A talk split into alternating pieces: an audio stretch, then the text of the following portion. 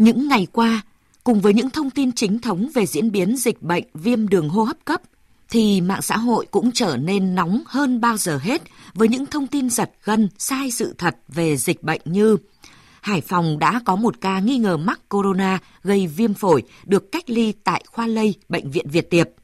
Lạng Sơn có một người chết vì corona. Bệnh viện Trợ Rẫy tại thành phố Hồ Chí Minh có 33 người chết vì nhiễm virus corona. Hay Cà Mau, Cần Thơ, Lâm Đồng xuất hiện bệnh nhân đầu tiên nhiễm corona có nguy cơ lây lan. Thậm chí một người dân tại Đà Nẵng và một người tại Lâm Đồng còn làm giả mạo kết quả xét nghiệm dương tính với virus corona chỉ với mục đích câu like, câu view, gây sự chú ý của cộng đồng mạng.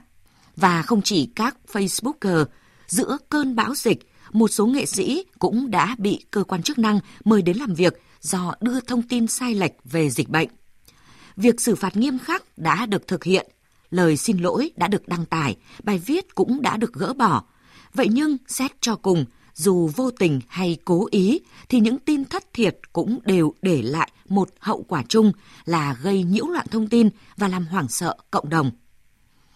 Ai cũng biết tốc độ lan tỏa của mạng xã hội là rất lớn, nằm ngoài tầm kiểm soát của mỗi cá nhân.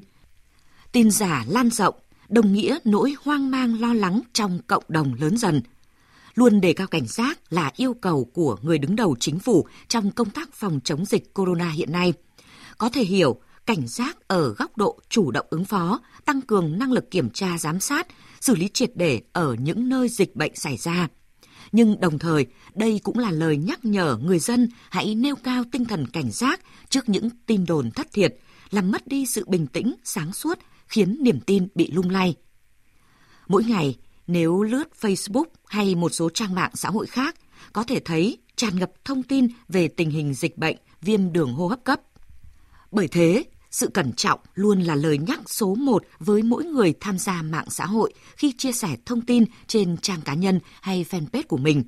Đừng cảm tính, đừng cơ hội, đặc biệt trong những thời điểm nhạy cảm như hiện nay, khi chuyện dịch bệnh đã trở thành chuyện quốc gia đại sự, ảnh hưởng lớn đến đời sống, kinh tế xã hội, không chỉ Việt Nam mà còn cả thế giới. Để tránh xa vào bẫy tin thất thiệt hay vô tình tiếp tay tạo điều kiện cho những tin giả lan truyền, hơn lúc nào hết, sự suy xét cẩn trọng là thực sự cần thiết trong lúc này. Hãy lập hàng rào đề kháng với tin giả và cập nhật cho mình kỹ năng lọc thông tin trên báo mạng bằng cách tìm đọc nguồn tin chính thống, không chia sẻ bài viết chưa xác minh, đồng thời tẩy chay, loại bỏ những thông tin chưa được kiểm chứng, gây hoang mang, xáo trộn tâm lý người dân, thổi phồng đại dịch. Theo dự báo, đỉnh điểm dịch viêm đường hô hấp cấp do chủng virus corona mới sẽ vào khoảng 7 đến 10 ngày tới, khi những người nhiễm virus hết thời gian ủ bệnh. Bởi vậy, cuộc chiến với đại dịch vẫn còn tiếp tục. Điều cần thiết nhất trong lúc này là mỗi người chúng ta hãy bỏ qua lợi ích cá nhân mà nêu cao tinh thần vì cộng đồng. Thay vì những thông tin gây hoang mang dư luận, hãy lan tỏa những hành động đẹp, nghĩa cử, lòng nhân ái trong hoạt động phòng chống dịch bệnh để truyền tải nguồn năng lượng tích cực cho cộng đồng trong thời điểm nước sôi lửa bỏng hiện nay.